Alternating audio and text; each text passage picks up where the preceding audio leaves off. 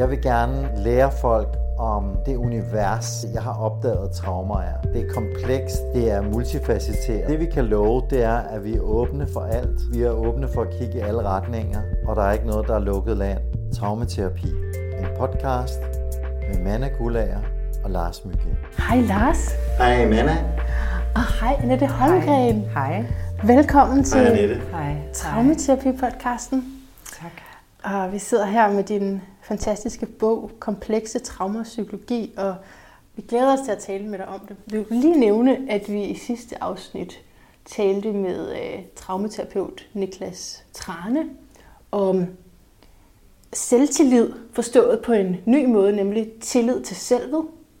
Og så kom vi også ind på øh, skam. Ja.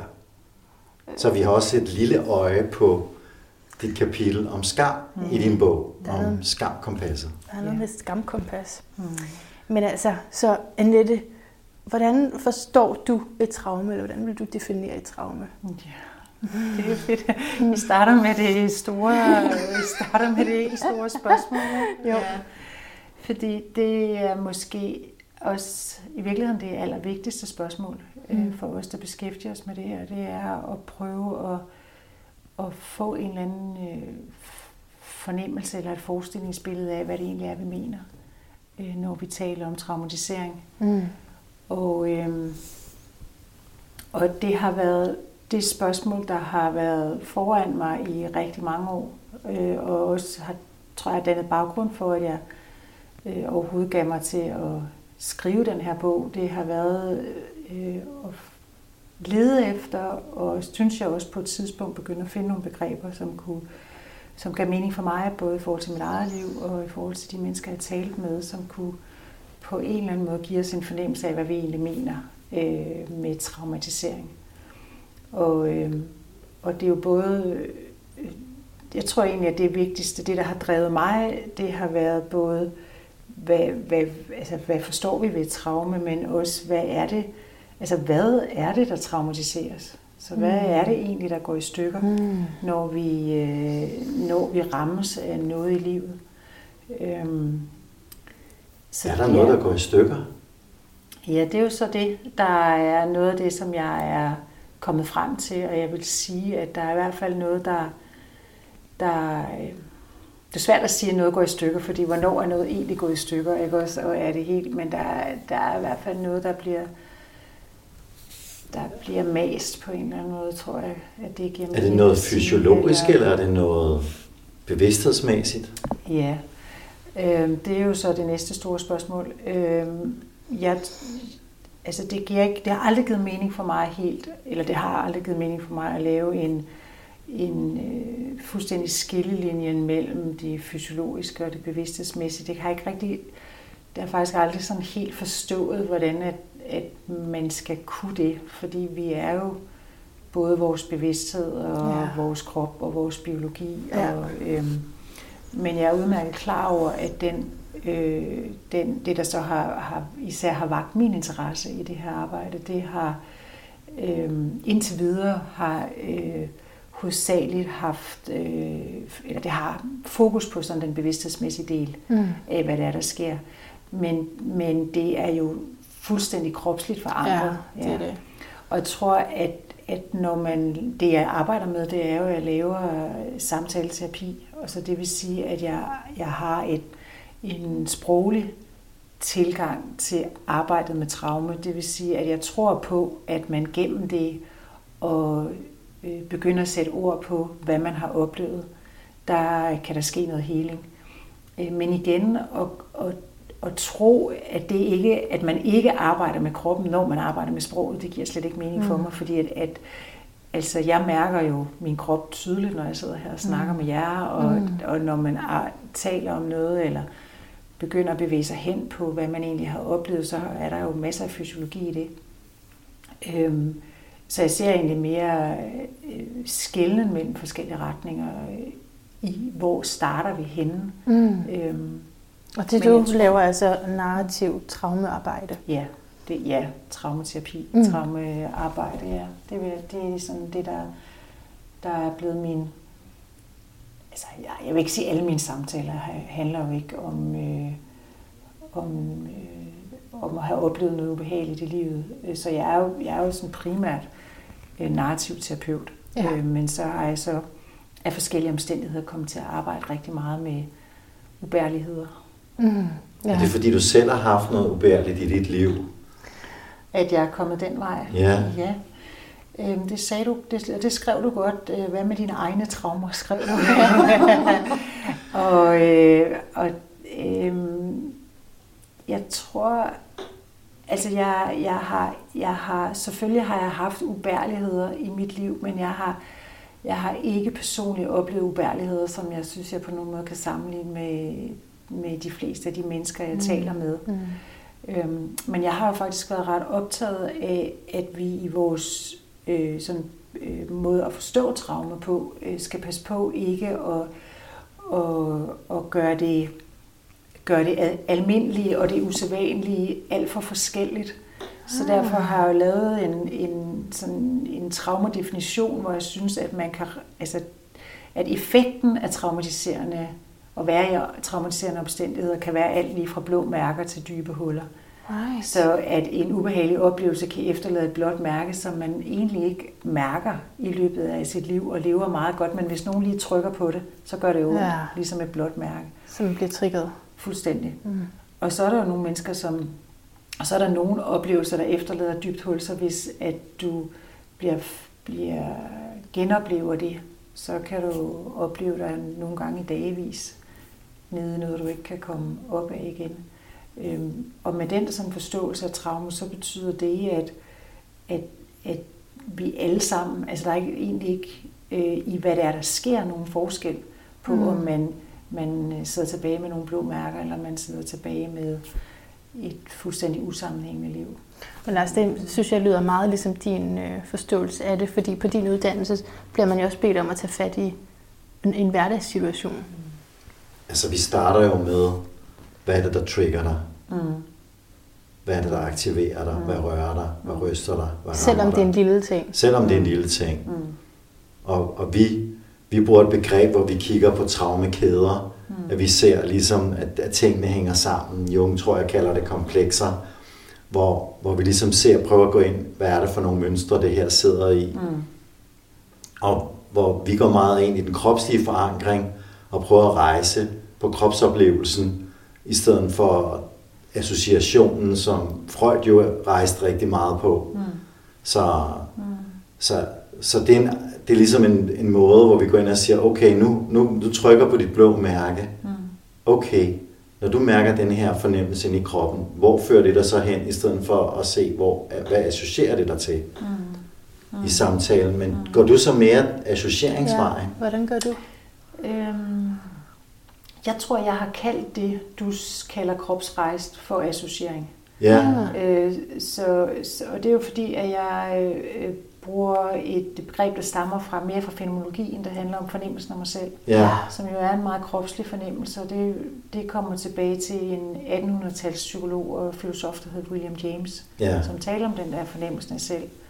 Øh, stream of consciousness talte han også om, og som, hvor den der selvfornemmelse på en eller anden måde er i det. Og som jo, jeg synes det er meget fedt, når du siger det der med øh, øh, oplevelsesrækker eller kæder, tror jeg du kaldte det, ikke også? Altså at, at vi kan jo lige præcis øh, gå med de fornemmelser hen til øh, steder, hvor at, øh, at tingene er blevet trykket på. Ja, så det synes jeg, det kan jeg sagtens følge. Men jeg, jeg kalder det bare, jeg har egentlig tænkt om det som associationer. Mm-hmm. Øh, men ikke, ikke kun tænkeassociationer, altså helt klart oplevelsesmæssige associationer. Mm. Øh, og det er måske der, hvor jeg også tænker, at det, at det kropslige og det, altså at det, det kropslige på en eller anden måde er i, mm. er i, i det hele, så jo, tror jeg egentlig, der er det er det, det ja. så, så du er meget mere kropsorienteret, end du giver udtryk for?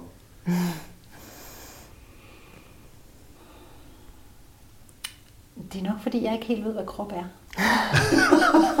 altså, hvad, jeg ved faktisk nu, nu, ikke nu, ser, nu, altså, når, nu, lytterne er her jo ikke ja, sammen med os, men nej. jeg kan sige, at jeg sidder foran en, en, en person, der umiddelbart ser ud som om, at du er i god form og passer godt fysisk på din krop. Mm. Så det er ligesom, du er i gang med at undersøge, hvad er kroppen, og passer i hvert fald fysisk på den. Jamen, men det giver bare ikke mening for mig, det du siger. altså det giver bare ikke mening for mig at adskille Øh, altså, ja, altså, altså når jeg går tur, så, mm. så er det jo ikke bare min krop, der går tur. Det er jo alt muligt andet, der går tur. Det er jo ja. alle mine, ja. altså så kan jeg sige, det er alle mine sensorer, men det er jo, det er jo også min, min væren i verden, ja. og min oplevelse af mig selv i verden, der går tur. Så derfor så jeg har, jeg har virkelig, jeg har, jeg kan jo godt forstå det, men jeg tror faktisk, at jeg, at jeg godt kunne tænke mig at, øh, at prøve at tale på en måde, der mm. ikke laver den der adskillelse ja, mellem krop og tænkning eller krop mm. og bevidsthed. Men, ja, men vi, mangler, så, vi mangler jo sprog for det, det er jeg mm. helt med på. Ja, så, øh, det er det helt store. Øhm, ja. ja, så det er egentlig mm. det, jeg prøver. Så det, det er ikke mm. fordi, jeg tænker, at jeg er mere kropslig, end jeg skriver. Jeg skriver nok bare ikke ordet krop på mm. den måde, fordi jeg tænker, at krop er i alt, hvad jeg laver. Jeg forstår. Og jeg, har ikke, ja. jeg kan ikke se, hvordan det ikke kan være det. Ja. Øhm, men det er nok også fordi lidt, en af de ting, jeg blev mærke i, du havde med i bogen, og jeg ved ikke, om det er en måde, du arbejder på, eller om det er mere sådan et greb i bogen, hvor du har de her e-mail-korrespondencer, mm. du har taget med i bogen. Mm. Og jeg tænkte også, med gud, klienter. med klienter, ja. Mm. Og jeg tænkte, jeg kommer aldrig til at have sådan nogle korrespondencer. Jeg vil ikke ane, hvordan jeg skulle tage penge for at skrive lange breve og læse lange breve for mine mm. klienter. Mm. Så jeg blev, er det, er det normalt, eller er det eller er det på grund af bogen? Er det på grund af bogen, du har det med? Nå, nej, det er ikke på grund af bogen. Så nej, normalt, nej. Normalt altså det, de, er jo, de er jo lavet, før jeg skrev bogen, eller ja, hvad kan man okay. sige. Så øh, øh, det tror jeg lidt mere, det tror jeg øh, handler om den måde, mit arbejdsliv er stykket sammen på, at jeg, at jeg øh, hvad skal jeg sige, jeg, jeg tjener mine penge på mange forskellige måder, mm. og jeg, jeg har... Øh, Altså, jeg har mange, der jeg taler med, som jeg ikke tager betaling for, og så laver jeg kurser, jeg tager meget betaling for. Mm. Og så, så, så det her er nogen, der har været i et forløb hos dig, som udover at mødes fysisk, har skrevet? Ja, så har vi skrevet sammen. Jeg har haft, jeg, lad mig sige det på den her måde, at når man sidder i privat praksis, så, så er der jo, øh, og du ikke ligesom har et team af pædagoger med dig, så kan der være nogle, øh, øh, nogle af de... Øh, sorg, mennesker har, som ikke er muligt at hele i den setting, mm. hvor du mm. har mulighed for at snakke med folk en gang om ugen eller hver 14. dag, fordi der er, at, at, at der er alt muligt omkring i folks mm. liv, der vil ribe op i ting. Ja. Altså, så hvis du ikke, det er jo ikke noget at gå til samtaler en gang om ugen, hvis du ikke kan få dit hjem til at hænge sammen, eller hvis mm. du, øh, hvis du øh, lever i en boble hele tiden, eller altså, der, der er mange, altså, og det jeg godt ville, med mit arbejdsliv, det var, at jeg ville faktisk godt tale med nogle mennesker, som var øh, øh, på kanten egentlig af at hænge sammen. Øh, og, hvis jeg, og, og hvis jeg skulle kunne det, så var jeg nødt til at lade min praksis gå ud over min dør. Ja, og det, det jeg øh, og det tror jeg egentlig, når jeg taler med folk, så tror jeg egentlig, de fleste af os har, har haft i hvert fald en eller to forløb, hvor vi har gjort det. Mm. Jeg snakker med skolelærer, der har gjort det. Masser af pædagoger jo har altid gjort det. Gået ud over egentlig det, som den er definerede rolle. den definerede rolle, ja. ja, ja, ja. Øh, sygeplejersker og masser, masser og masser af terapeuter. Ja. Og problemet med det er, at vi jo alle sammen har sådan en moment fordi der er sådan nogle lavet, synes jeg, sådan nogle meget stramme idealer, der er sat op, som om de er etiske. Mm. Øh, men som jeg egentlig synes nogle gange ender med jo med at være uetiske. Ikke? Ja, også fordi så passer det måske ikke på det enkelte menneske, som heller kunne ville eller kunne skrive til dig, frem for at komme, som du siger, hvis man stod i en meget stresset situation. Nej, det er ikke derfor, folk har skrevet. Nå. Altså folk har skrevet, altså det der med at skrive, det handler jo om, at, at traumet rammer jo ikke hver tirsdag klokken 3. Mm. Vel, altså, altså, det, altså, du står jo, det rammer jo på alle mulige tidspunkter ja. af, af døgnet, ikke? så det der med at blive, blive revet ud af sig selv, og øhm, så det at, at skrive, når det er. Det at skulle skrive, når det er, ja. ja.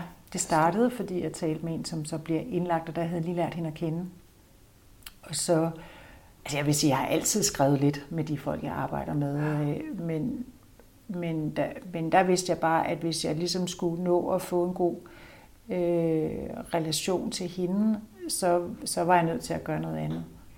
Og så begyndte vi så at skrive sammen, og så var det vanvittigt interessant for mig på det tidspunkt så at se, hvad der blev skrevet om hende i journalerne på psykiatrisk afdeling, mm. og så se, hvad hun så faktisk skrev til mig, hvor hun skrev jo totalt sammenhængende og velreflekteret, og mm. alle mulige mails til mig, samtidig med, at der så var journaler, der ligesom vist peget på noget helt andet. Så. Altså lidt sammen, eller hvad? Ja, og altså beskrev altså den der måde, som nogen nogle afdelinger jo får beskrevet folk i, i, ter, i termer, ja.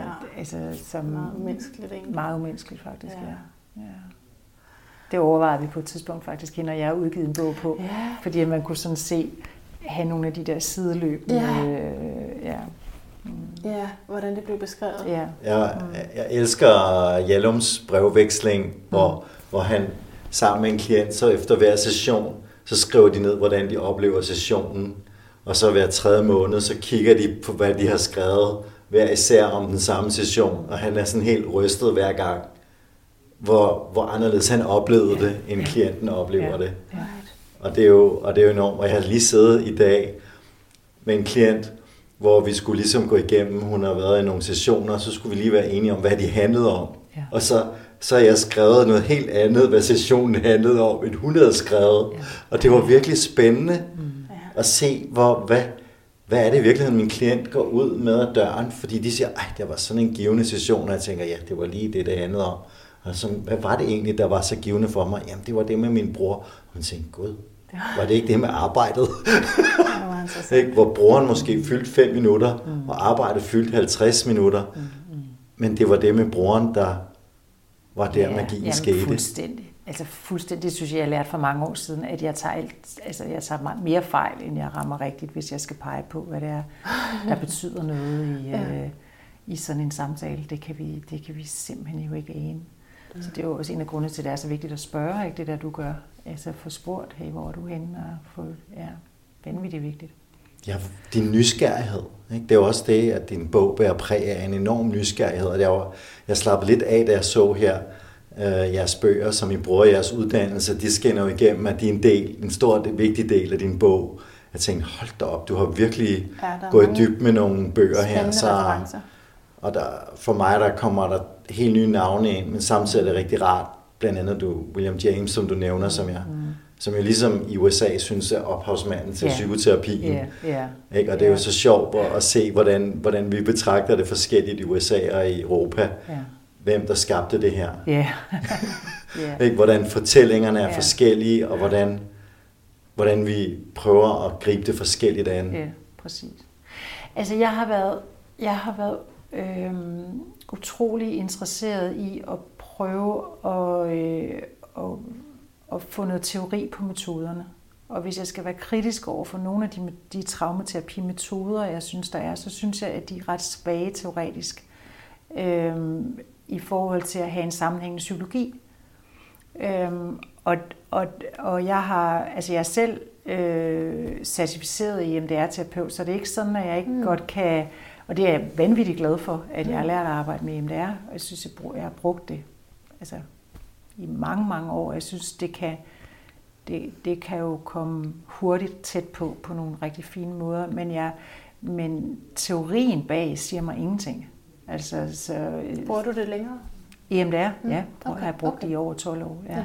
Jeg har tilladt mig i mit arbejdsliv at gå efter de teorier, som jeg synes har sagt mig noget, og jeg, og jeg har ret stor krav øh, om genkendelighed. Altså jeg skal kunne genkendt teorien i mine egne oplevelser, ja. øh, for, jeg, for jeg ligesom kan tro på Men så kan du, præcis, altså kan du ikke nytte noget jo. Nej, så, så har jeg meget svært ved at tro på det. Er også meget svært ja. ved ligesom at verificere det, ja, hvis jeg ikke kan, kan lave den form for genkendelse. Ja. Og det, der så skete, synes jeg, da jeg møder Russell Mears, som jo er inspireret blandt andet William James, så, så synes jeg jo faktisk, at han forsøger at lave en øh, psykologi eller en teori om selvet, som kan hjælpe os med at forstå øh, traumer på nogle, nogle måder, som, øh, som har været altså dybt meningsfulde for mig, og som er det, jeg synes, jeg kan se i min hverdag, og som jeg så også synes, at jeg har kunne altså, altså at jeg, har, jeg kan omsætte til almindelig sprog, sådan så at jeg også har mulighed for at at dele de teorier med de mennesker, jeg taler med. Ja. Øhm, så, øh, og det der vel, hvis jeg skal vende tilbage til det, jeg startede med at spørge om, hvad er egentlig et traume? Ja. Så, så det han siger, det er, at et, at en, et traume, det, eller traumatisering, det er øh, fortidige rystelser, mm. øh, der viser sig i nutidige rystelser. Ja. Eller jeg siger også, at det er, når en, når en oplevelse ikke kan bearbejdes og låser sig i vores bevidsthed på den måde, at den kommer, rejser fra fortiden ind i nutiden, som om det er nutid. Mm-hmm. Øhm, man kan sige, at dobbeltheden, almindeligvis ved vi godt, når vi taler, eller at vi kommer i tanker om noget, som er fortidigt. Men traumer er det jo det, at man mærker noget, og man tror, at det, man mærker, handler om nutiden. Ja, ja, øh, det vil sige, at den dobbelthed, der er i vores erindring, den øh, udlignes eller forsvinder, når det har at gøre med traumer. Mm. Og, så kan, og så er jeg helt vild med, med ordet rystet, som faktisk er, jeg har fra IMDR, og også sikkert altså jo meget Peter Levine og nogle af de andre mm. bruger også det der ord rystet, og det synes jeg at faktisk er et vanvittigt godt hverdagsnært begreb, fordi så er graden af traumatisering handler jo så om, hvor rystet ja. vi er, i, øh, altså hvor rystet vi bliver i, i hverdagen, ja. og så jo også, hvor rystet vi er sådan bevidsthedsmæssigt i forhold til at kunne, øh, altså kan vi overhovedet være til stede i nuet. Mm. At blive rystet i sin grundvold. Men ja, man kan sige, at man bliver rystet i sin grundvogn, og, og problemet med det er, øh, da, da Russell Messers bog har sådan en meget vidunderlig titel, den hedder Intimacy and Alienation, mm. intimitet og fremmedgørelse, og problemet med at blive rystet ud af selvfornemmelsen, eller at have levet i en opvækst, hvor den selvfornemmelse aldrig er blevet etableret. Fordi den, den etableres i de første fem år barnets opvækst. Og hvis du ikke bliver øhm, tilstrækkeligt matchet, eller hvis dine omgivelser er, at du hele tiden skal være på vagt, så du ikke kan trygt opleve og tage verdenen ind, så er det jo, at du ikke får, en, øh, får etableret en stabil fornemmelse øh, af dig selv og af verden, så vi kan ligesom traumatiseres på, de, på to forskellige måder. Enten at, at selvet er veletableret, og så sker der noget, der træder på det, mm. eller ved at det aldrig øh, udvikles. Ja. Og selvet forstået som, øh, som, den der, som en varm fornemmelse af sig selv. Og når det sker, det så det Russell mere siger, så sker det det, at du ikke kan forbinde dig intimt med verden. Du kan ikke forbinde dig intimt med andre, fordi at du kan ikke være nær dig selv. Og når vi ikke kan være nær os selv, så kan, så kan vi ikke indgå i intime relationer. Så, øh, den, jeg har jo faktisk lavet en, en øh, definition af intimitet, øh, og det er den eneste definition, jeg har lavet i mit liv. Okay, så den er jeg så lidt stolt af. Ja. At intimitet er det at være nær sig selv, ja. sammen med en anden, der er nær sig selv. Mm. Og jo, mere, jo nærmere jeg er mig selv, og jo nærmere du er dig selv i, i, i vores samvær, jo mere intimt opleves øjeblikket. Ja. Og den anden kan også være noget andet, for det, er jo også det, altså det kan jo også være en aktivitet. Det kan også være naturen. Så den der fornemmelse af, at naturen kan være nær sig selv, det kan man godt opleve, når man er i naturen. Mm. Ikke? Eller, eller når barnet er optaget af leg, eller hvis man, jeg laver, jeg leger med ler, plejer jeg at sige, jeg laver øh, så når jeg sidder med leret, så har jeg jo sådan set også en fornemmelse af, at leret øh, har et forhold til sig selv. Jeg kan ikke bare gøre hvad som helst med det. Konkret med lærer eller i overført Nej, betydning? Nej, konkret. altså, jeg, jeg, jeg, jeg du kan godt lide at lege med lærer. Ja, mm-hmm. jeg er hobbykeramiker. ja. Og når, man, altså, når du sidder med lær på en drejeskive for eksempel, så er du jo fuldstændig nødt til hele tiden at være, være optaget af, hvad ved det her lær? Altså, ja. Øhm, og, og når det, hvordan skal jeg sige, når en skål ligesom løfter sig, så har man jo en klar fornemmelse af, at der sker noget her mellem mig og skålen. Ligesom hvis man laver mad, eller man... Og hvis du er rystet, så rejser der sig ikke noget. Så går det ikke specielt godt. Nej, Nej. det må man sige. og leret kan måske også godt være det, hvis det har fået slag nok, eller er blevet... Ja, ja men, men, men når du så... Altså, jeg synes, det er jo rigtig spændende, du siger, når, når, når jeg møder mig selv, i møde med en anden, der møder sig selv. Mm. Så tror du så, at fordi du øver dig i at møde dig selv, at du så kan låne det til din klient, Mm. Så når din klient er sammen med dig, at så kan din klient blive endnu bedre til at møde sig selv, fordi de møder et andet, en anden bevidsthed, der, der er i gang med denne her øvelse, og kender det sted. Øh, ja og nej, tror jeg. At, altså jeg er mere, øh, jeg er faktisk mere optaget af, at, at det jeg kan øh, i mit arbejde med andre mennesker, det er, at jeg kan møde dem der, hvor de møder sig selv. Lidt ligesom at forældrene møder barnet, øh, der hvor barnet møder sig selv med begejstring. Så, så, så, øh, så når, og det gør vi jo fuldstændig naturligt med små børn, så når et barn lyser op, så lyser vi op, men vi lyser jo op over, altså som, som en, nogen kalder det matching, altså som mm. en, en, en væren med, eller som en, en ydre repræsentation af det, barnet oplever. Mm-hmm. Så, så i forhold til børn, så, så vil man jo altid blive tæt på dem, og tæt på det, som de er optaget af, hvor det er som om, at jo ældre vi bliver, så når vi møder nogen, der er optaget af noget, så kommer vi lynhurtigt til at tænke på vores eget, mm. egen optagenhed. Mm. Altså det er jeg helt sikker på, at, at, at Lars, når jeg siger noget, så, så kan du sidde og referere, altså tænker du noget af din egen teori ind, og hvordan er det i forhold til dit, eller måske, ja. måske ikke. Men, men sådan vil... Måske. Måske, ja. Jeg prøver mest at være to ører. Ja, du prøver mest at være over ved mig, og det, ja. og det er den bevægelse, jeg synes, at er den, rigt, er den gode terapeutiske bevægelse. Det er, og det vi jo kan som terapeuter, sådan så at vi faktisk, øhm, hvad skal jeg sige, øh, øh, begejstres og interesserer os for det, som den anden interesserer sig for. Mm. Det vil sige, at jeg er nær mig selv, men jeg er det sammen med den anden, og det den anden er nær mm. på. Ja. Og det er jo det, der gør den terapeutiske samtale til noget helt andet end en helt almindelig samtale, hvor vi i højere grad kan gå tilbage til de netop associationer, vi får. Mm. Øhm, Michael White han sagde det, Michael White er øh, ham, der har udviklet den narrativ terapi, som jo er min øh, baggrundsterapi for ja. at lave traumaarbejde. Og han sagde, at den terapeutiske opgave er at hjælpe mennesker med at blive interesseret eller geninteresseret i sig selv. Og at den interesse oftest må gå gennem vores interesse. Det vil sige, at, at min interesse for dig vækker din egen interesse mm. for dig selv. Ja. Øhm, og det synes jeg er meget det, jeg ligesom er, er drevet af i det her. Og det synes jeg så, og det var jo det, der har været så spændende i det her arbejde, det er jo så det, jeg synes, jeg har fundet bevis for i udviklingspsykologien.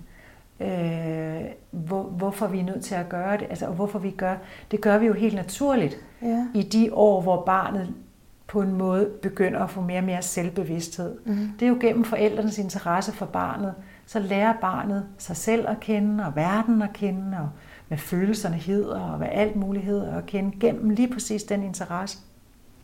Og det er derfor, vi kan, at, at, at hvis teorien er jo, at, at hvis det er det selv, der er blevet mast, eller bliver, bliver ødelagt, hvis vi skal bruge det ord, eller klemt af traumatiske oplevelser, så kan vi jo kigge på, hvordan det hvordan, at vi, alt det vi ved om, hvordan man skaber det, og så kan vi jo gøre noget af det i terapien. Altså have fokus på det. Så forældrenes misforståede manglende interesse kunne principielt blive til et traume? Det der er absolut det, der gør ofte. Mm. Altså, øh, øh, hvad hedder det, Russell Mears, han, han, da jeg mødte ham første gang, det tror jeg, jeg kan ikke huske, om det, det er i hvert fald 15 år siden, hvad var navnet? Han hedder Russell Mears. Ja. Ja, han er øh, australsk psykiater. Mm-hmm. Øh, og der talte han om, at man kunne være værditraumatiseret. Og det ramte mig fuldstændig som en hammer, fordi mm. lige pludselig så kunne jeg forstå rigtig mange af dem, jeg talte med, som ikke havde sådan en konkret, de var ikke blevet slået, de var ikke blevet mm. mobbet, de havde ikke været udsat for overgreb. Men det, der var sket for dem, det var, at de i deres opvækst havde oplevet, at alle de små, øh, alle de handlinger, vi hele tiden gør, hvor vi øh, viser vores værdier, ja. de var ikke blevet modtaget. Så når du for eksempel siger her øh, omkring de her podcasts, du siger, at vi prøver at lave det hyggeligt. Mm. Det er jo en måde at vise mig, hvad der er vigtigt for jer. Mm. Det er det, der betyder noget. Øh, hvis, jeg så der, hvis jeg så der siger, ej, hygge, det er fuldstændig overvurderet Mm. Så laver jeg sådan en lille tilbagevisning af noget af det, som betyder noget for jer i forhold til de her podcast, ikke? Eller et barn, der kommer med, med hvad hedder det, blomster til sin mor, så får jeg at vide, lad være med at tage jord med ind. Ikke også? Så bliver man også trådt ned, ja. Sige, der har er vi lidt lyd derude, ja, der er skal... nogle mennesker, der skal gå for. Ja. Øh, Hvis vi bare lige venter et øjeblik, det er bedre. Vi lavede, det var den forstyrrelse, vi lavede for dem før, sikkert, ja. Da vi stod og grinede højt. Ups. Ups. Ja. Jamen det, jeg tror helt sikkert, jeg har det der øh, værditraumatisering. Altså, jeg, jeg Det synes meget det er utroligt genkendeligt. spændende, hvordan... Jeg ved ikke, om du har hørt om Annette Prehn. Um, Altså, jeg kan godt sige dig, jeg er meget indsporet. Nå, men, Ja. men jeg, jeg kan glæde dig med, at der er en skøn kvinde, der hedder Annette Prehn, som har skrevet en bog, der hedder Hjernesmarte Børn. Og den, hvis du kan lide at lytte en lydbog, så skal du ikke læse hendes tykke bog for voksne, du skal bare lytte den lille bog for børn. Og der er en af tingene, det handler om værdier. Mm. Og hvilken adfærd putter jeg på min værdi? Og det var, det var ligesom en af mine store oplevelser i år. Det var, at vi er jo alle sammen enige om, at vi skal hygge, men hvad er adfærden for hygge? For mig er hygge, at der er stille. Mm. For Manne er hygge, at der er mørkt. For dig er hygge, at der er kaffe. Så mm. jeg har lavet et rum, der er stille med vand og, og masser af lys. ikke? Så du tænker, det er da ikke hyggeligt, der er ikke noget kaffe. Og Manne tænker, det er ikke hyggeligt, der er alt for meget lys. Mm. Ikke? Og, og det hele den der, pludselig, Gud, jeg bliver nødt til at spørge et ekstra spørgsmål for at finde ud af, hvad er, hvad betyder værdien? Mm. Hvad For for, en adfærd giver værdien der? Mm. Ikke? Så det der, der du, da jeg også læser din bog om denne her værditraumatisering, så giver det dyb, dyb mening mm. omkring, hvad er værditraumatisering? Fordi det er jo, vi går rundt og tror, vi taler om det samme, mm. og så taler vi jo forskellige ting. Ikke? Mm. Og det er derfor, det er enormt spændende. Ikke? Altså, nu har jeg bevæget mig meget sådan virkelig ud i det ekstrem alternativ, og alle snakker om kærlighed, og når man så ser, hvordan, hvad, hvad adfærden er omkring, hvad kærlighed er, så vi har helt glemt at snakke om adfærden. Mm. Så vi har nogle definitioner, som er i øst og vest, fordi vi har nogle overordnede abstrakte begreber, som vi ikke får ned på jorden. Mm. Jamen, helt sikkert. Og det er en nysgerrighed, som, som, jeg, som jeg er lige nu, men jeg må sige, at din, din bog fik også min hjerne til at springe i luften. Det er virkelig, det er ikke sådan en, man lige... Det er jo en fagbog. Det er en, det er en, det er en, det er en grundig, omfangsrig bog.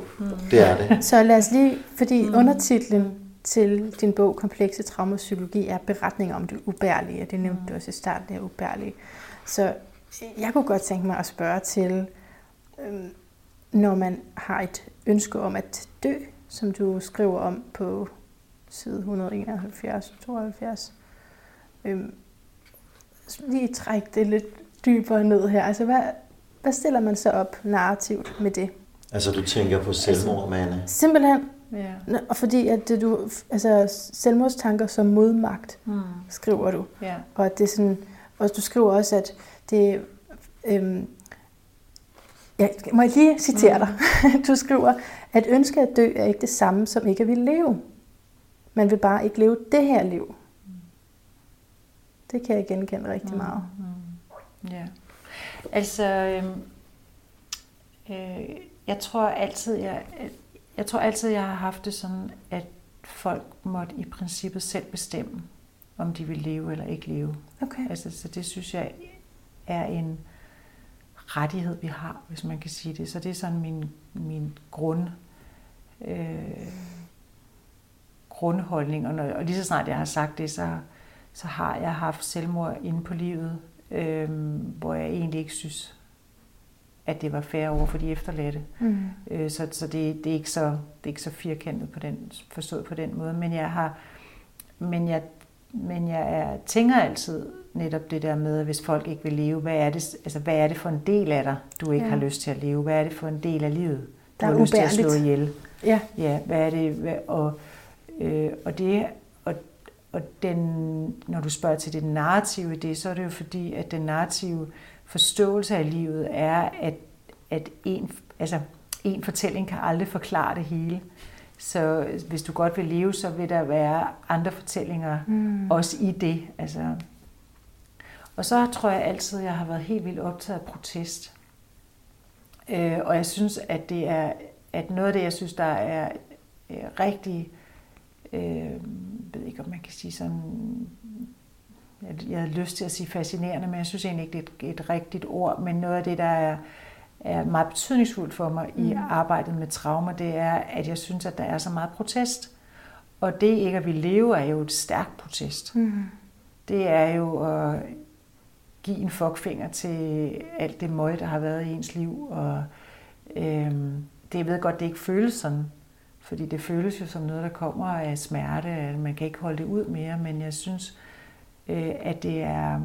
Jeg synes, ikke, jeg synes altid, folk kan sige, hvad det er, man protesterer imod i den. Øhm. Hvis man går ind i det. Så ja, du tror ikke, man kan blive færdig med livet på et tidspunkt? Jo, at man kan blive færdig med det. Ja. Øhm, altså, øhm, øh, det har jeg tænkt meget over. Øhm, øh, for, altså, jeg tror godt, at man kan miste troen på det opbyggelige. Hmm. Jeg, jeg har læst ret meget af sådan noget holocaust-litteratur, hedder det med et overordnet hvor Jeg har været meget optaget af ham, der hedder Primo Levi, som er en italiensk forfatter, som øh, sad et år i Auschwitz, og så skrev nogle fantastiske bøger efterfølgende. Og det, jeg synes, at hvis man interesserer sig for traumer, så synes jeg, at der er rigtig meget spændende at hente i holocaust-litteratur, mm. fordi der er jo der, der er jo både mange beskrivelser af, hvad der er, der nedbryder, men der er faktisk også mange beskrivelser af, hvad der gør, at man overlever, og hvad der mm. gør, at man der holder en oppe. Og Primo Levi endte jo med, mener man, at tage sit eget liv. Det er der faktisk lidt uvidshed om. Han faldt ned ad en trappe, og man ved ikke helt, hvorfor. Okay. Men man ved i hvert fald, at på trods af, hvor meget han skrev, og hvor fantastisk han skrev, og hvor faktisk hvor opbyggeligt han skrev øhm, om, og, altså, om, hvad det, altså, om livet i Holocaust-lejren, så, øh, så, så kunne det på en eller anden måde ikke, øh, ikke bære. Altså, altså forstår jeg, det, det, er jo noget, det er jo noget med, når, hvis man har oplevet virkelig meget ondskab, ja. og det modsatte af kærlighed, ja. så handler det hele jo om, om den mængde af ondskab, øh, eller af vold. Jeg, jeg bruger jo rigtig meget ordet vold, mm. fordi det, det er egentlig det, jeg jo synes, det er. Mm. Om mængden af det øh, ikke, altså ligesom ikke, altså står i vejen for, at, at man tror på, at livet egentlig er opbyggeligt. Altså at det, så, så det er mit øh, korte svar ja. til dig, Lars, ja. om jeg tror på, at... Øh, ja. Altså, jeg, jeg, min far døde her i februar måned. Mm. Og, og han har været sådan flere gange, ah, jeg overgår ikke at leve mere. Men så dagen efter, så, så ligesom, ah, så vil han gerne leve lidt mere. Mm. Og han, de sidste 20 år har han været syg. Mm. Så, så han har ligesom skræntet. Mm. Men han er også utrolig livsglad og ja, skønt menneske. Og så er det utrolig spændende for mig ligesom at opleve der, at på et tidspunkt så den sidste uge, så kan pludselig mærke, at så skifte energien, at, at Lars, nu er jeg midt. Mm. Nu, nu slutter det. Mm. Nu vil jeg gerne give slip. Mm. Så det er jo også meget forskellige ting, hvor man er nået. Eller ja, nu er han så 85, ikke? Både enden af alder eller af sygdom, eller om man står i en øh, livssituation, der gør... En livssituation, ja. ja. Så, så for mig så er det ligesom enormt spændende, hvor, hvornår har jeg retten til mit liv? Mm. Mm. Øh, det, det synes jeg også helt sikkert. Altså jeg har en mor, der siden hun var nogen af 70 sagt, det gjorde ikke noget, hvis hun døde nu. Hun havde oplevet rigtig meget godt, så sagde jeg, hvem med mig? Altså hvem med os? Og sådan noget. Så, så, så det, det synes jeg er en rigtig spændende. Øhm, samtidig er det noget andet end traume. Altså, så det er ikke en traume, det er ikke en beslutning, hvor, hvor noget ubærligt blander sig. Nej.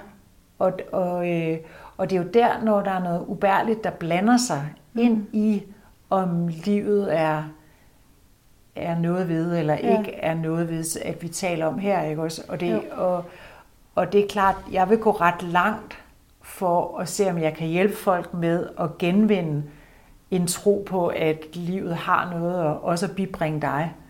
Øhm, øh, og jeg tror, at man skal have oplevet virkelig meget ubærligt for, for altså livsgnisten, livsgnisten er jo en, en, den vildeste kraft. Mm. Altså det, der er jo, øh, man kan jo høre om opvækster, hvor der jo nærmest ikke har været noget, og alligevel så finder livsgnisten jo frem. Og det, det er jo også, kan jeg jo se i bogen, hvordan, hvordan en af dem, jeg fortæller om, sniger sig ud om morgenen, øh, hen over flasker og druk og folk, mm. jeg ved ikke hvad, og sætter sig på et kloakdæksel, for der kommer den første morgensol, mm. og mærker solen varme i hendes ryg, og, og kan nå ligusterhækken og mærke naturen og mærke det grønne, om, om, og, og have den der selves varme, som William James taler om, at det her sanselige og noget smukt. Mm.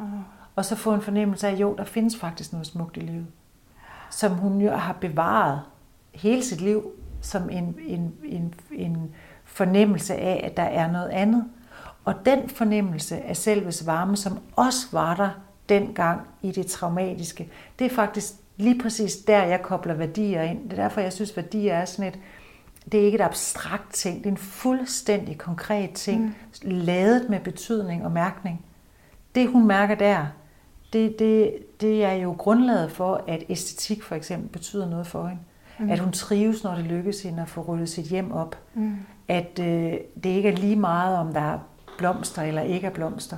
Og når, når, når det så lykkes hende at skabe noget af det, så mærker hun en selves varme i nutiden, som fører tilbage til en selves varme i fortiden. Og det vil sige noget af det allermest centrale i den her måde at arbejde med traumer på, det er at prøve også at finde de opbyggelige ting, der var i det ubærlige dengang, og få forbundet noget, nogle af de erfaringer med nutiden. Ja.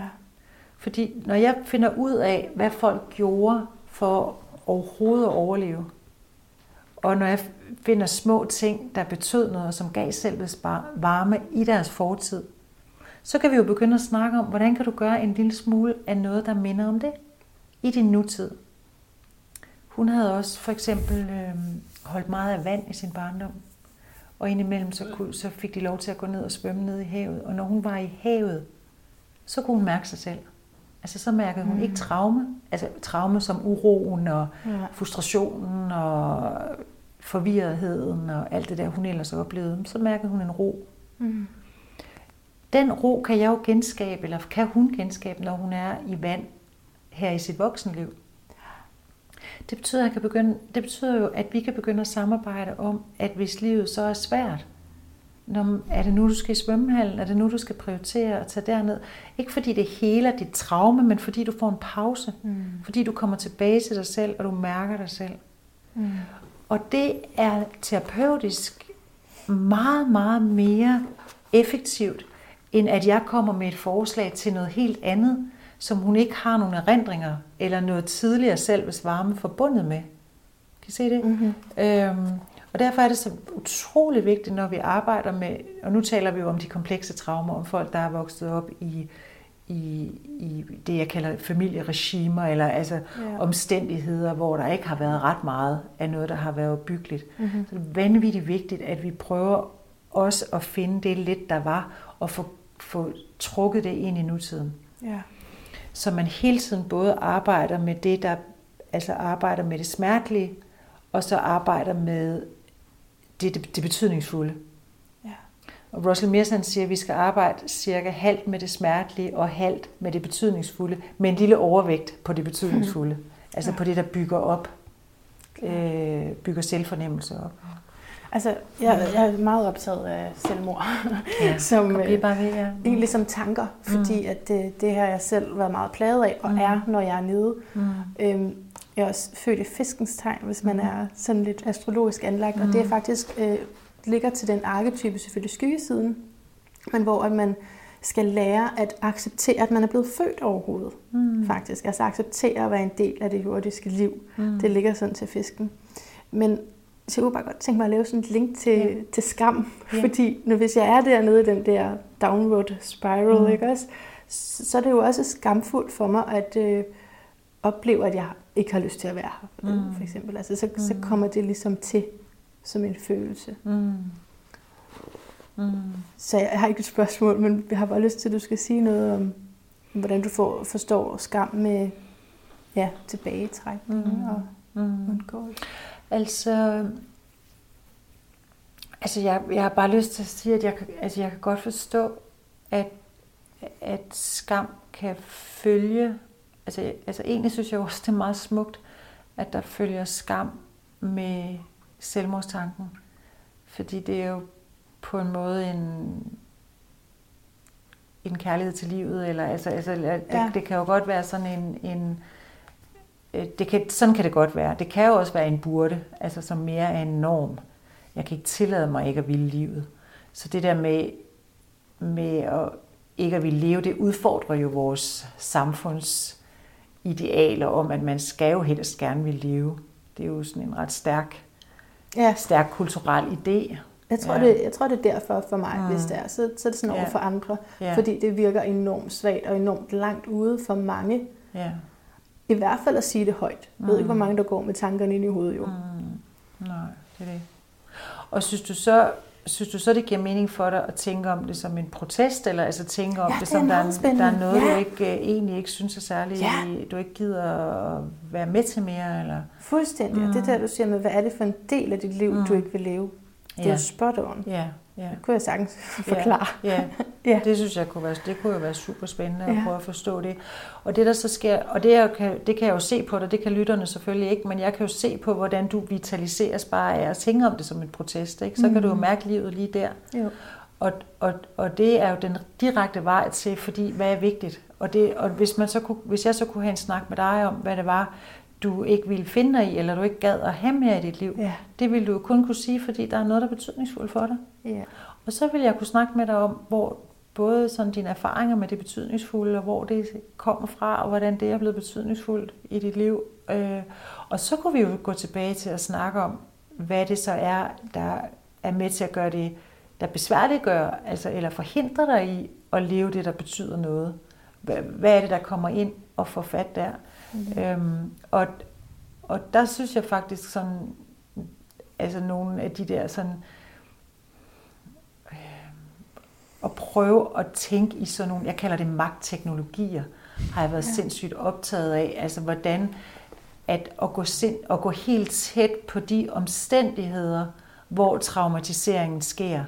Altså lige nu har vi det jo med MeToo. Ikke? Det, er jo, det er jo en, en vanvittig spændende, hvordan teknologier er i gang med at blive afsløret i MeToo-debatten nu. Ikke? Hvordan det foregår, hvad der konkret bliver sagt, hvad, hvad for nogle oplevelser folk har, og hvordan magten har, altså hvordan nogen har fået magt gennem nogle bestemte ting, man har gjort, og nogle bestemte måder, det er blevet sagt på. Ikke? Og det er jo i gang med at blive afsløret. Ja. Men det er jo enormt interessant for mig, fordi jeg, jeg opdagede det jo tilbage i 70'erne, øh, Hvad opdagede du? hvordan kvinder blev udnyttet af mænd Mm. I en magtposition, altså som ung øh, gymnasieelev. Altså bare det at opleve, at, at kvinder blev overrasket over, at jeg havde kondomer med, hvis vi skulle have samleje. Mm. Altså Mm. for mig en vigtig detalje, men virkelig overraskede mig, at der var mænd, der ville have samleje med kvinder, og ikke havde kondomer med, mm. og brugt tid på at overbevise kvinden om, at det behøvede de ikke. Og, mm. Altså, Det er der stadigvæk. når jeg, men altså, Ja for mig så tænker jeg, hvordan kan jeg, hvordan kan jeg gå ind i denne her debat? Og jeg mødte så en masse, altså, der var jo så hele den her rødstombevægelsen og feminister, og, og det er ligesom, for mig, det, der, det der vigtige vendepunkt lige nu, i denne her debat, der foregår lige nu, det er, at det er lidt mere almindelige, i anførselstegn, kvinder, der ligesom begynder at sige, jeg har også oplevet det her, jeg har også været vidne til det her. Og det er sådan en befrielse for som, som mand om at møde, at, at nu rejser kvinderne sig, og jeg, jeg er selv i en mandegruppe, og hvor jeg selv ligesom, hvordan, hvordan redefinerer vi os som mænd? Hvordan kommer vi ind i vores maskulinitet, uden at, altså, vi må gerne have lov til at være mænd, men hvordan er vi gode mænd og ordentlige mænd? Og, Der kunne man arbejde med værdier. og, og der, der er rigtig meget med værdier, og der er rigtig meget med magt, og der er rigtig, altså, Mm. og altså hele det der med, hvad er livsgnisten, ikke? Hvor, hvad er den sunde livsgnist? Hvad er den glædefulde livsgnist? Hvad, hvad er den behagelige, rare, dejlige, varme. Ja, og, og hvad er skam? Så nu har vi tisset lidt, men vi vil tale om skam. Mm. Det kommer nu til sidst. Mm. Øh, er det så et dække over livsknisten, eller hvordan ser du det? Ja. Mm. Øh, da, jeg, da, jeg, da, da jeg begyndte at interessere mig for skam, det gjorde jeg, fordi at jeg, jeg kom med i noget, der hedder psykologordningen, hvor folk så kunne få nogle 11 gratis samtaler, hvis de havde været udsat for seksuelle overgreb som barn. Okay. Og øhm, den findes desværre ikke mere. Den blev nedlagt for et par år siden. Det har nok været en succes. Ja, det, det har det nok. der er så mange gode tiltag, der forsvinder ja, igen. Ja, ja. Men der skete der jo så det, at, jeg, at mange af dem, jeg talte med, der opdagede jeg jo, hvor stærk skamfølelsen var. Mm. Og, øhm, Jamen, det er jo helt... Altså, det, det er jo jeg... det, mænd ikke fatter. Mm. Ja. Så bryder ud af det, men den skam lukker problemet om sig selv jo. Ja. Og jeg ved faktisk heller ikke, om kvinder fatter det helt. Altså, altså det er Jamen, jo det, mænd, jeg, jeg har jo selv været udsat for et overgreb. Ja. Um, og oversat det jo til, at der var en ældre kvinde, der var interesseret i mig. Mm. Um, og så det som noget positivt, indtil mm. jeg sidder i en session og går tilbage til det øjeblik, hvor jeg går op for mig, at jeg slet ikke inde i min egen krop. Jeg ser mig selv udefra og tænker, ups, ja. jeg er vist ikke rolig fred føler lidt her. Ja. Jeg har vist traumatis- dybt traumatiseret ja. den situation. Ja. Ja. Og, og jeg, kan ikke, jeg kunne ikke indrømme skammen over for mig selv. Nej. Nej. Nej. Og det har været, altså, jeg kunne ikke acceptere skammen hos dem, jeg mødte. Altså, jeg kunne ikke acceptere, at at man skulle efterledes, efterledes, øh, efterledes med en skamfølelse jeg synes, altså over noget, som nogle andre har gjort, som jo var det skamfulde. Mm. Og det, er jo, det fandt jeg jo med det samme ud af, at det, det kunne dem, jeg snakkede med, jo ikke bruge til noget. Så, så hvis man siger til nogen, de ikke skal skamme sig, så kan man jo skamme sig over at skamme sig. Så, så ja. jeg var udmærket godt klar over, at jeg måtte jo finde på noget bedre. Ja. Og så synes jeg bare ikke, at jeg havde mødt noget som helst teori, jeg rigtig kunne bruge til noget. Jeg synes, vi har sådan nogle lidt... Altså, jeg kender udmærket godt, at skam er, er, er den, jeg er, og skyld er det, jeg ja. gør. Og altså sådan nogle ja. lidt mere overordnede forklaringer. Mm. Men det er jo ikke teori. En forklaring er jo ikke en teori. Indtil du mødte Donald Nathanson. Nej, faktisk Nå. ikke. Fordi at, øh, det skal nok, at I er meget optaget af det der skamkompas. Det er egentlig det, jeg er mindst optaget af. Det var, fordi der er sådan en fin øh, ja. der er en grafik. Fin tegning. Ja, nå, det kan være det. Endelig var der noget grafik. Vi har bare løbet lidt efter synes, billeder. Synes I, det er en meget tung bog? Nej, det Men altså, jo, altså, jeg føler, det er en fagbog. Ja. Det er, det, det, det, er, ikke, den er, det er ikke en let læsbog. Nej. Det er, det er en nørdebog. Ja, okay. En god nørdebog. Ja, den er sådan set skrevet for... Altså, ej, jeg er godt klar over, at man skal læse den nogle gange. Det har jeg også gjort med den, jeg har skrevet det ud fra. Nej, men faktisk indtil jeg møder en mand, der hedder James Gilligan. Okay. Som har skrevet en bog, der hedder Violence. Og så har den en meget svær undertitel. Reflections on our deadliest epidemy. Og det betyder refleksioner over, den, over vores dødeligste epidemi. Og det han gør i hans teori, og der vil jeg sige, altså da jeg slog op på side 1, så fik jeg hjertebanken. Hmm. Fordi jeg bare kunne se, okay, her havde jeg en teori om skam, som, som var fuldstændig øh, passet som hånd i handske ind i den teori om selvet, som jeg jo havde fået med, øh, og som vi har snakket en lille smule om her. Fra Russell Mears. Fra Russell Mears. Ja. Fordi det han siger, øh, det han siger, James Gilligan, det er, han, han siger, at skam er voldens sygdom. Okay. Skam er det, der leder til vold. Okay. Skam er det, der leder til vold. Så folk, der begår vold, lider af skam. Så volden er skammens sygdom. Ja, det er hans, øh, det er hans øh, te- tese. Ja. Men det øh, passer jo utrolig godt sammen med de observationer, jeg har, mm. hvor jeg ser, at, at, at skammen i familien skaber voldelige familier. Det er jo det. Det, det, det. det er meget åbenlyst for mig. Og, og der... folk med meget skam, de bliver enten, enten udslettet i sig selv, eller ja. også udslettet i alt omkring Lige sig. Præcis, ja. Og det er nemlig en rigtig vigtig pointe, du siger der, fordi volden kan både rettes mod andre, men den kan også rettes mod sig selv. Mm. Så faktisk bliver der jo, han siger, at i USA bliver der begået flere selvmord end mor. Altså så, øh, og det ser han jo så også. Havde vi ikke 600 selvmord i Danmark Jo. sidste år? Det var det, 600 selvmord, og det har vi haft stabilt over 10 år. Det er ret vanvittigt. Det er helt Ja. vildt. Men det han så siger, det der er hans teori, det er, at han siger, at skam er, øh, skam er tegn på fravær af kærlighed. Så når vi mærker skamfølelsen, så er det Ja. fordi, at vi ikke ligesom kan holde om os selv. Ja. Øhm, og at, øh, at det, der gør, altså det, som vi alle sammen har brug for, det er at have nok stolthed, eller blive bygget nok op til at kunne bære skam.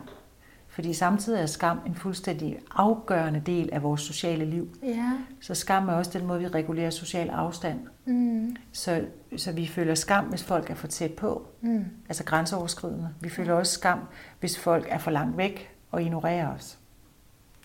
Men der er to former for skam. Fordi der er den skam, der kan komme, altså som er den sådan mest inden for sociologien mest brugte definition på skam. Og det er min vurdering af din vurdering af mig. Aha. Yes. Hvis, den, hvis min vurdering af din vurdering af mig falder, altså, altså hvis, jeg, hvis den er negativ, Ja. hvis jeg vurderer, at du kigger negativt på mig, Mm. så vil det give mig en skamfølelse. Ja. Ja. Det vil altså sige, at skammen opstår, fordi jeg ser på mig selv gennem den andens blik. Det forstår jeg godt. Ja. Mm-hmm. Øh, men så er der også den form for skam, hvor vi kan, når vi ser på os selv, og at vi så skammer os, når vi ser på os selv med vores eget blik. Og der er det interessant jo, hvad det er for et blik, vi så ser på os selv med. Min vurdering af mig. Ja, det, og det har jeg så fra en anden teoretiker, de kommer fra hver sit kontingent, der, øh, kontinent, der hedder Alan Jenkins, og han taler om etisk skam. Og det er den skamfølelse, vi får, når vi går imod vores egne værdier.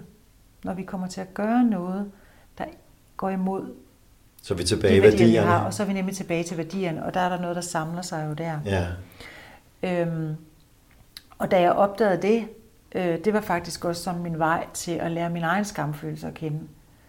Øh, fordi jeg voksede op, øh, jeg voksede op med en mor, der selv er vokset op i et ret religiøst hjem, og jeg tror, hun godt ville noget meget andet med os. Er du også det, ja. ja. Øhm, og hun, øh, og jeg tror, hun havde, hun havde sådan en holdning til mig og mine søskende, at at hvis man havde gode intentioner, så skulle man ikke bebrejdes. Og vi havde jo som regel gode intentioner. Ja.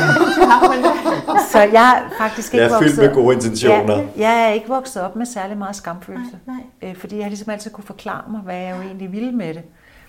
Øh, Men så lærte min mand, sig, min mand mig, at man er jo sådan set også forpligtet over for effekten af, hvad man gør. Nå, uanset om man har gode intentioner eller ej. Tak, Allan. Øhm, ja, det vil jeg sige, at jeg bestemt også.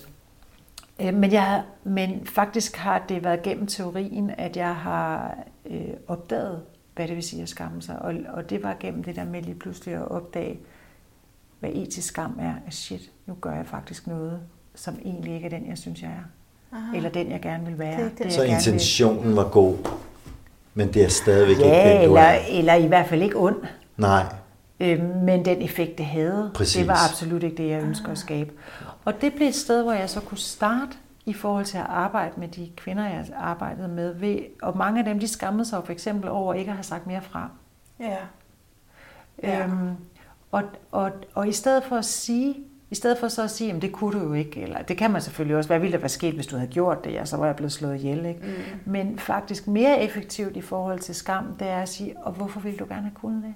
Hvad, vil, hvad er vigtigt for dig, siden du godt ville have kunnet det? Hvad ville du have håbet på var muligt? Hvad er det, du gerne vil? Hvad vil du gerne have forsvaret der? Hvad, altså, så gå værdivejen, og gennem det, så vil, så vil folk jo ofte sige, men det er klart, hvis jeg havde gjort det, var der jo sket sådan og sådan og sådan, men så faktisk jo spore den der historie om at stå op for mig selv, eller spore den der historie om at sige fra, den der historie om ikke at finde sig i noget. Andre områder i livet, hvor du gjorde det. Så det også kan blive en historie, du kan få med, at ja, det, det var jo sådan, du var, det var det, du prøvede på, og det gjorde du i masser af sammenhæng, men lige der, der var det for farligt. Der kunne du ikke det. Så der er en etisk, og den anden var værdi, eller hvad?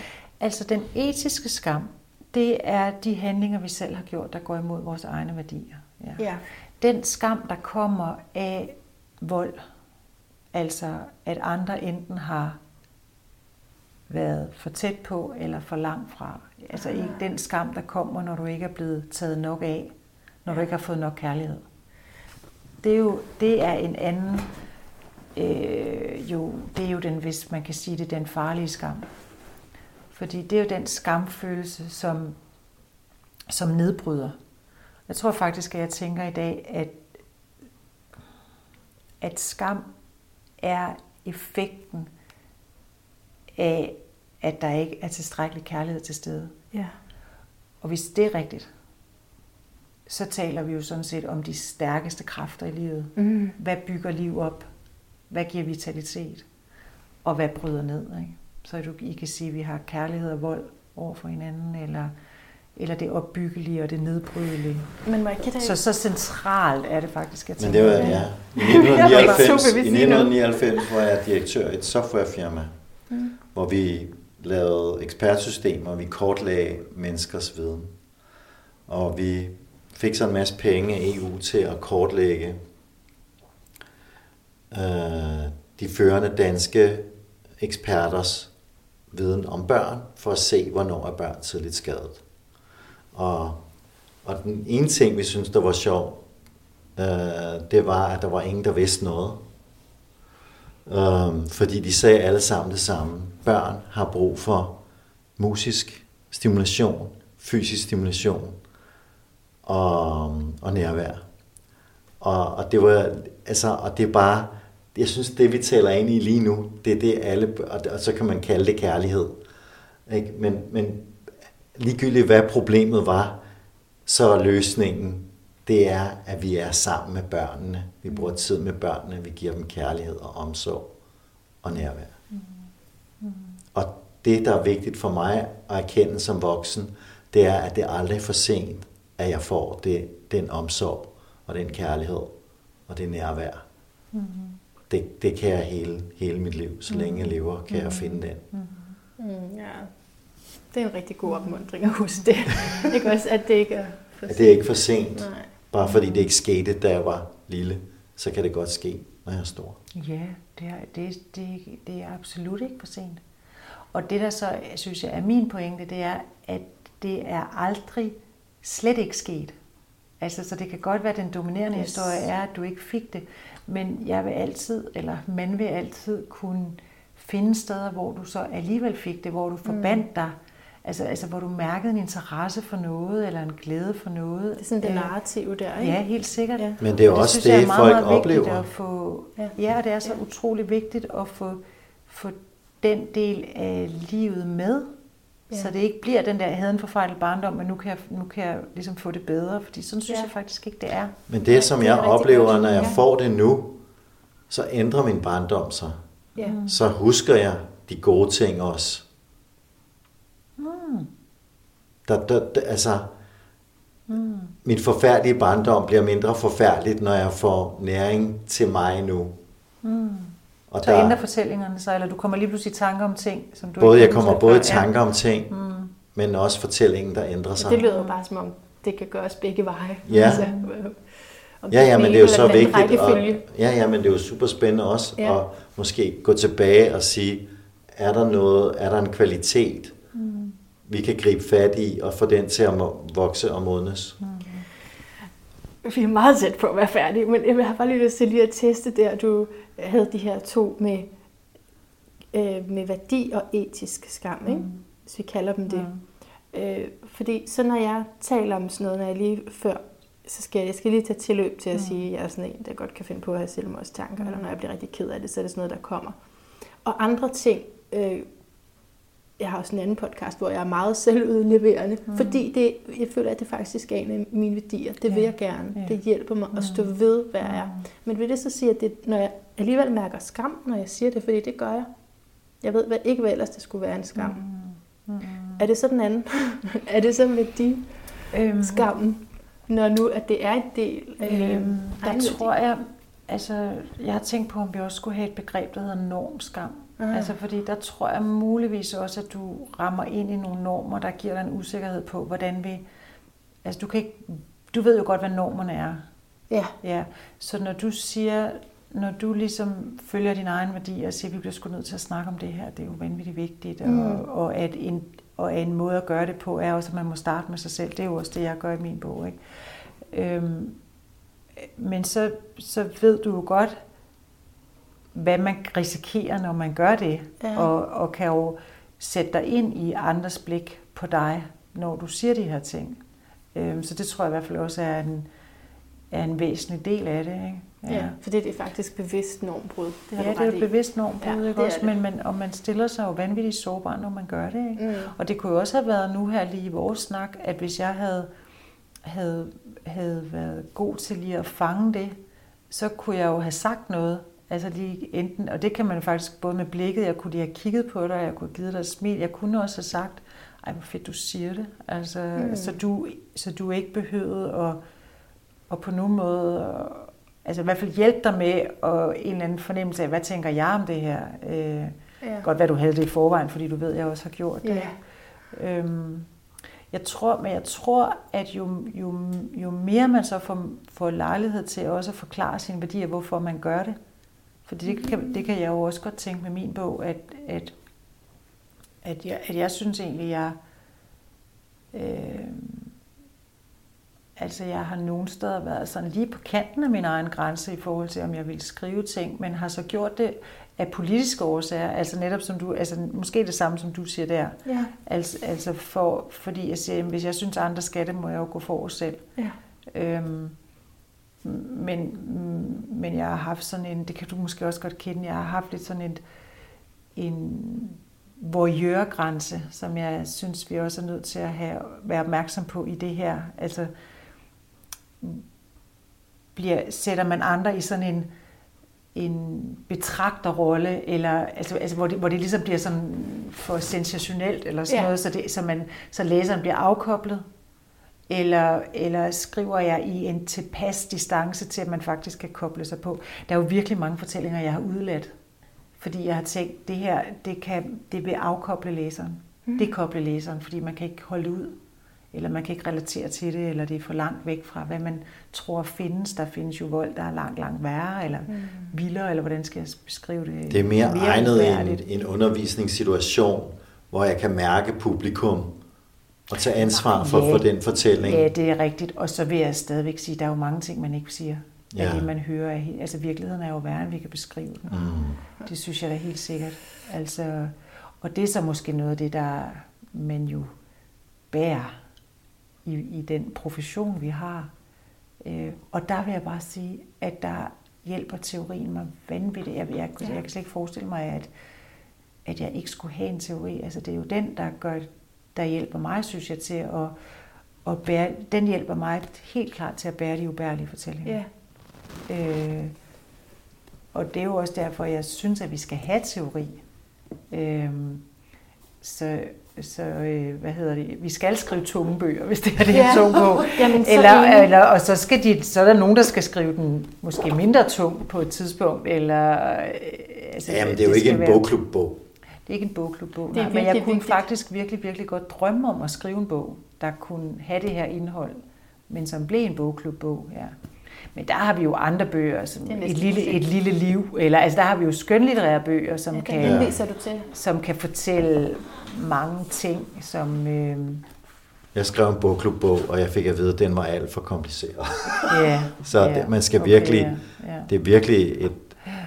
Jeg ved ikke, om man kan sige lavt niveau, men det er i hvert fald...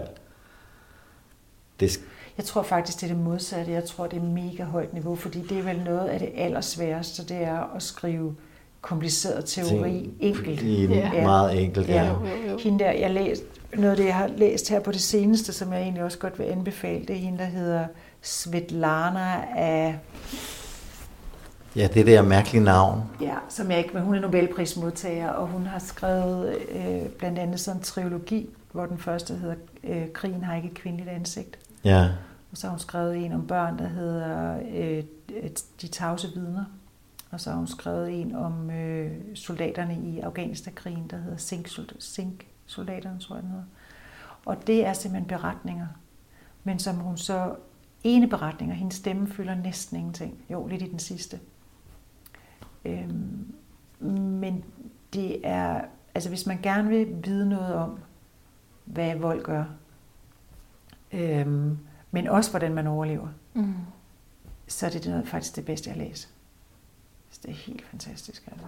Så der er både beretninger om, hvad volden er, og hvordan man kommer igennem volden. Hvad der skete. Det er hvad faktisk der beretninger skete, om, ja. hvad der skete. Og det har hun jo så, det har hun så simpelthen strammet. Og det er jo der, hvor det bliver kunst. Altså fået strammet til på en måde, så, så det bliver til en romanform, men det, uden- men det er jo stadigvæk øh, virkelighed, hvis man kan sige det, ikke fiktion. Mm. Ja.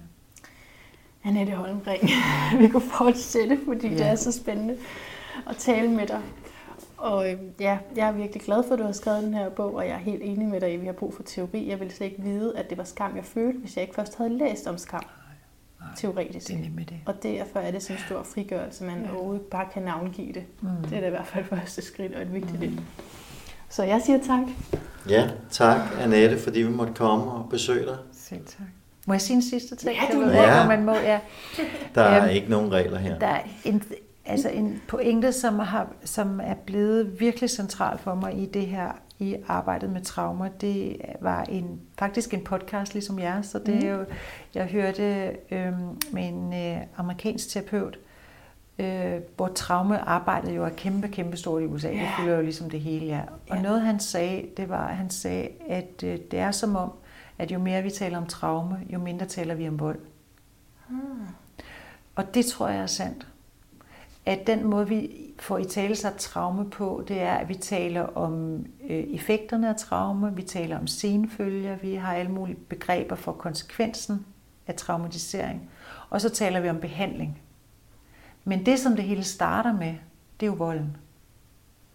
Bevidst eller ubevidst vold. Bevidst eller ubevidst, verbal, øh, Fysisk. fysisk. seksuel, strukturel, alle mulige former for altså svigt, som, som man med et bredt voldsbegreb, altså noget er jo sket. Ja. Og det synes jeg, og det, da jeg hørte det, så var der masser af steder i min bog, hvor jeg stregede traume ud og skrev vold i stedet for. Aha, okay. Vold og nedgørelse. Øhm, og, og det synes jeg, at vi på en måde har lidt en mission, også der arbejder med det, og virkelig at holde fast i, at inden folk bliver traumatiseret, så er der faktisk sket noget. Og det, der er sket, det er vold. Altså sådan, så det ikke kun er individets ansvar? Er det sådan, det skal forstås? Hvorfor jeg synes, det er vigtigt? Ja. Det er jo vanvittigt vigtigt, fordi vi er jo nødt til at forstå, hvad, hvad det er, vold gør. Ja, Vi er jo nødt til at kigge på, hvad er det i vores samfund, der skaber vold. Ja, ja. Vi er nødt til at, at, at, at snakke om vold. Og det er jo det, jeg mener, vi gør nu med MeToo. Ja. Det er jo for eksempel en måde at snakke om, voldeligt, om vold på. Ikke? Jo. Også forskellige former for vold, verbal og, non- og fysisk. Min bror var med i sådan et smukt øh, mobbeprojekt, hvor, hvor ligesom en af hovedsætningerne er, at der findes ikke onde mennesker, der findes onde systemer. Og det er jo det, der er ligesom traumet øh, fører til skam, skammen fører til vold, volden fører til nye traumer. Ikke? Altså, vi bliver nødt til at tale om alle delene i denne her proces. Og hvis vi ligesom tror, at løsningen er ved at stoppe volden, eller stoppe traume, eller stoppe skammen, så mister vi overblikket. Og det er ligesom, vi skal gribe ind alle stederne. Vi skal, vi skal gribe ind over det hele. Jeg kunne ikke have sagt det bedre. Det var noget af en kompliment. Jeg Tak. har skrevet den bog der. Jeg vil godt tænke gås ud. Det forstår jeg godt. Ja, mange tak, Det Annette. er præcis det. Selv tak. Jeg burde have sådan en fast, vi burde have sådan en fast øh, spørgsmål lige.